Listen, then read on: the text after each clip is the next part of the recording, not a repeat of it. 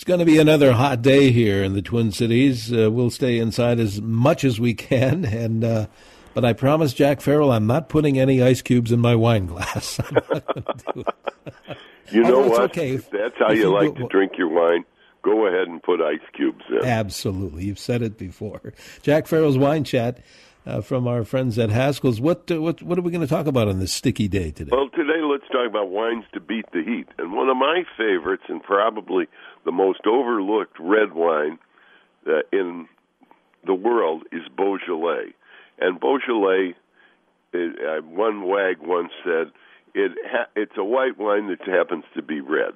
And there's a little truth to that. Beaujolais is one of the few wines that really tastes good chilled. And uh, Beaujolais has kind of got an old noble history, if you will. The vineyards were planted by the Romans so long ago, and they called it Brucellus. And uh, today there's a, a growth area in Beaujolais called Brouilly, which comes from that uh, ancient Roman name. Uh, Beaujolais makes uh, two types of wine, red and white, and rosé. And uh, but the white wine is a very small percentage of Beaujolais. Beaujolais Blanc, maybe three, four percent. It's an interesting white wine, pretty innocuous, fun to say you've tried it, but uh, I wouldn't spend a lot of time looking for Beaujolais Blanc.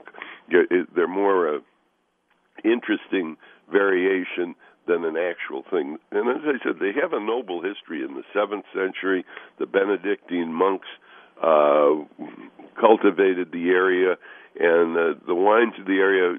It's kind of sandwiched between the Rhone Valley and Burgundy, and it, it's south of Burgundy.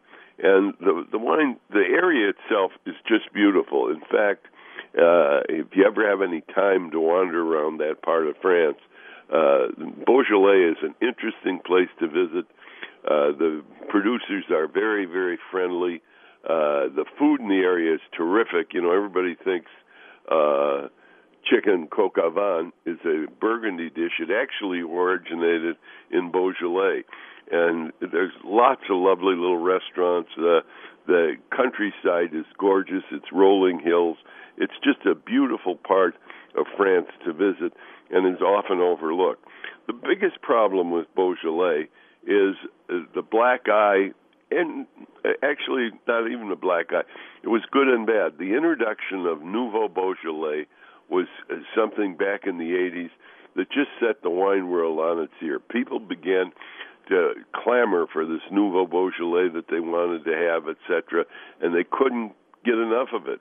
George Duboeuf uh, was one of the pioneers in it, and he was responsible for producing millions of cases around the world, and it was simultaneously released all over the world on the third Thursday of November. So it came in time for Thanksgiving, etc. And you, whether you were in Singapore or you were in Paris or you were in New York, you'd see little white or yellow signs on the windows of restaurants. Uh, Nouveau arrive. The Nouveau has arrived. And uh, anyhow, so Beaujolais became very popular, and in the process, they kind of lost their bearings on making really good Beaujolais because uh, all the Beaujolais was being siphoned into this Nouveau. Well, eventually, the Nouveau fad has failed, and and not failed. There's it's still a unique wine. It's fun to try, etc. But they no longer sell the millions of cases that they used to. In fact, my own experience, I think our peak time we would sell three or four thousand cases of Nouveau Beaujolais, and today we might sell five or six hundred is all. And, and while that's still a lot to sell in a few weeks, uh, it isn't like it was when it's a big fat. The grape type is Gamay grape, and the Gamay grape is a very forgiving grape. It makes lovely, juicy wines, uh, thin skins. It's easy to cultivate. It likes the warm weather, etc. So it's perfect for that area of France. And the uh, Gamay, as I said, is easy to cultivate, and that's why Beaujolais is always a fairly inexpensive wine. Uh, and the wine itself goes with almost anything. As I said, as wag that said, you know, it's a white wine that just happens to be red. There's a little truth to that. Beaujolais is highly acidic. It has good fruit in the nose. It finishes easy, and it's a, a delightful quaffing wine on a hot summer day. If you chill a bottle of Beaujolais and you pour yourself a glass, no need to put ice in it, Denny. You can just drink uh, that uh, Beaujolais ice cold, and it won't, affect it. Uh, it with food, you know, it is really good with so many dishes. I like it with cold chicken. I like it at a barbecue when when or that picnic, a loaf of bread, a jug of wine, and now put a hunk of cheese in it and a bottle of Beaujolais, and with a little bread, a little cheese, and a bottle of Beaujolais, you have a picnic that is absolutely fabulous. And how easy! There's nothing to do really but find a, a cooler to put that Beaujolais wine into, or or better yet, go down to some cold water creek or where there's a river that's running. Go put the Beaujolais right in the water for about 20 minutes. Take it out, and it's chilled to about the temperature it should be, about 52 to 55 degrees. Uh, Beaujolais comes in a lot of different types. There's the Beaujolais that makes Nouveau is Beaujolais or Beaujolais Village. Village has one degree more alcohol than the regular Beaujolais. And then there's, of course, Beaujolais Blanc, which I just discussed a little bit, the white wine from the area. Frankly, most Maconnais are better than Beaujolais Blanc, but they do make it. And Beaujolais Rosé, interesting rosé. Again, it's light, fruity, very pleasant wine, but uh, nothing to write a long letter home about. Then we get into the village wines, and this is really something. These village wines differ in character. Uh, the lightest bodied Beaujolais are Brouilly, Régnié, and Chiroubles. And those wines are named after the towns that they're from, and the wines are always going to be a little more expensive as you go up the ladder on these. Uh, they become more expensive, but the wine itself is, is bigger, bolder, and, and more assertive than the other ones. The next batch that's a little bit better is something called Fleurie and Saint Amour. Uh, just interesting areas of Beaujolais. Uh, that Fleurie, again, I think is one of my very favorite wines uh, to have because of the floral bouquet, etc. Uh, to have uh, with grilled halibut. It's, uh, you wouldn't think a red wine would be good with halibut, but that Fleurie with a little bit of chill on it and halibut right off the grill is a, a marriage made in heaven. Then you get the big wines, Chenas, Juliénas, and Morgon.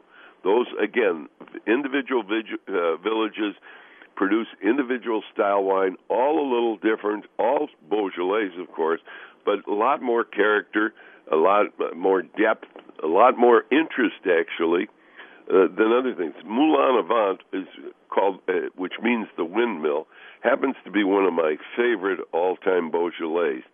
Uh, it's big, it's powerful, and these last four that I mentioned, uh, the Juliénas, Morgon, Moulin-à-Vent, and Chenas, all take age. In fact, I've had old Moulin-à-Vent that you'd swear you were drinking an old Burgundy. And Moulin-à-Vent takes its name from the windmill that towers over the town. Uh, is an amazing, amazing uh, Beaujolais. It's big, it's powerful, it lasts a long time, and it surprises you. I like I say I've had it when I was 15, 20 years old, and I thought it'll never be any good. Open that bottle up, and my goodness, as I said, you would swear you were drinking an aged Burgundy. But uh, I think you get the idea. Beaujolais is an interesting area. It's certainly not all Nouveau. And incidentally, if you have any Nouveau left over, a great use of that Nouveau is uh, make sangria out of it. Nouveau Beaujolais, in my opinion, makes the best sangria because of it's so light and fruity and usually low in alcohol. And you kind of want that in a sangria. Even, you know, in most sangrias, you add six to ten ounces of club soda to a bottle of wine. And if you happen to have a bottle of Beaujolais, it's a good wine for a base of sangria, even though sangria is sort of a Spanish wine punch. But the Nouveau, I think, makes the best of all the sangrias I've ever had. Nouveau Beaujolais, little club soda, and you can put a little brandy in there, uh, and put some sliced fruit, peaches, whatever. A wonderful hot weather drink. But Beaujolais, again, it shouldn't be overlooked. It's a wonderful red wine uh, that goes so well with so many things. Just sitting around with conversation, it's not a bad wine to have on hand. It has a noble history.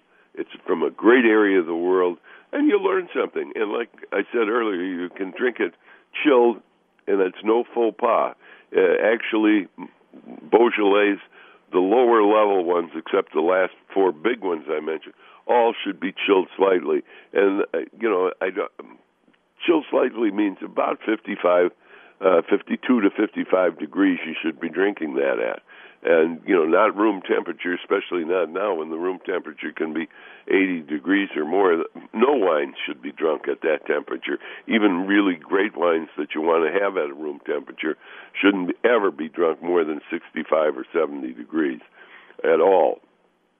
But anyhow i think you get the idea. I like beaujolais i hope that came through and i think it's a wine that deserves some attention and doesn't always get it uh, if you've been turned off by Nouveau Beaujolais, I encourage you, because of the big revolution they had in Beaujolais after that explosion in the 80s of all that Nouveau Beaujolais and the regular Beaujolais was sorely neglected. It's made a comeback and a big comeback, and uh, they're really producing some wonderful, wonderful wines in this part of France that uh, heretofore have been overlooked by most people. But I would suggest uh, some Beaujolais and enjoy it. Um, and incidentally, while I'm talking about uh, wines for hot weather wines to beat the heat, uh, Ted put one of his six packs together, and it's all white or rosé wine. It's six for sixty dollars, and it's a beat the heat six pack. It has in there a Pinot Grigio, a Vouvray, which is one of my favorite wines to have with turkey, uh, but they're also good in the summer because of the fruitiness and softness. A Sauvignon Blanc, a rosé, a beautiful rosé that's made from the Grenache grape, uh, California Burgundy, and a Burgundy from France. Six bottles of wine, sixty dollars. It's an incredible value, and it, it's a great way to beat the heat. And he calls it his beat the heat six pack, and it really it would be a fun thing as these days when you are at home and it's hot. What a wonderful way to beat the heat. Sit around and have a great glass of wine and enjoy the day and forget the fact that it's going to be 85 degrees. It's going to be just a pleasant, pleasant day. And I assure you it'll be more pleasant if you try a glass of Beaujolais or if you want for the whole next few weeks try this Beat the Heat six pack of Ted's. There's enough variety in there uh, with a Pinot Grigio, a Vouvray, which is Chenin Blanc, a Sauvignon Blanc, a rosé made from Grenache grapes, a Burgundy from Burgundy, white uh, Chardonnay, and then a California Chardonnay. And I assure you, that'll help you beat the heat. Oh, that's a great idea and a great price too. I'm going to check that out today, as a matter of fact. Yes, it's a seventy-five dollar, seventy-eight dollar value, sixty bucks. Man, that is great. And you know where you can pick that up, Denny? Tell me. at Haskell's. The folks at Haskell's love to talk about wine. They love to marry wine with foods, and whether you're interested in a Beaujolais or interested in beating the heat with something else, a great rosé, uh, anything, they've got it at Haskell's, and best of all, they've got it at a good price. There's a Haskell's near you where you can save big dollars on wine. Haskell's in Bloomington, Excelsior. There's a Haskell's in Faribault, right off of 35. Our super cellar up in Maple Grove is not to be missed. Uh, incredible, 22,000 square feet of wines from around the world. And in downtown Minneapolis, we have free parking on Saturday and Sunday. There's a Haskell's at Ridgedale, Plymouth, St. Paul's Highland Village, Stillwater, White Bear Lake, and Woodbury too. And if you can't come into Haskell's, go to Haskells.com. And don't forget the folks at Haskell's do deliver, and they can also fix any of this stuff, including that Beat to Heat six pack up for you to pick up on the outside. That is fantastic. That's a great deal. Jack, let's uh, do this again. I hope you stay cool the rest of the week, all right? Denny, you stay cool as well and have a great week, and I'm going to look forward to next week. All right. Thanks very much, Jack. Jack Farrell from Haskell's.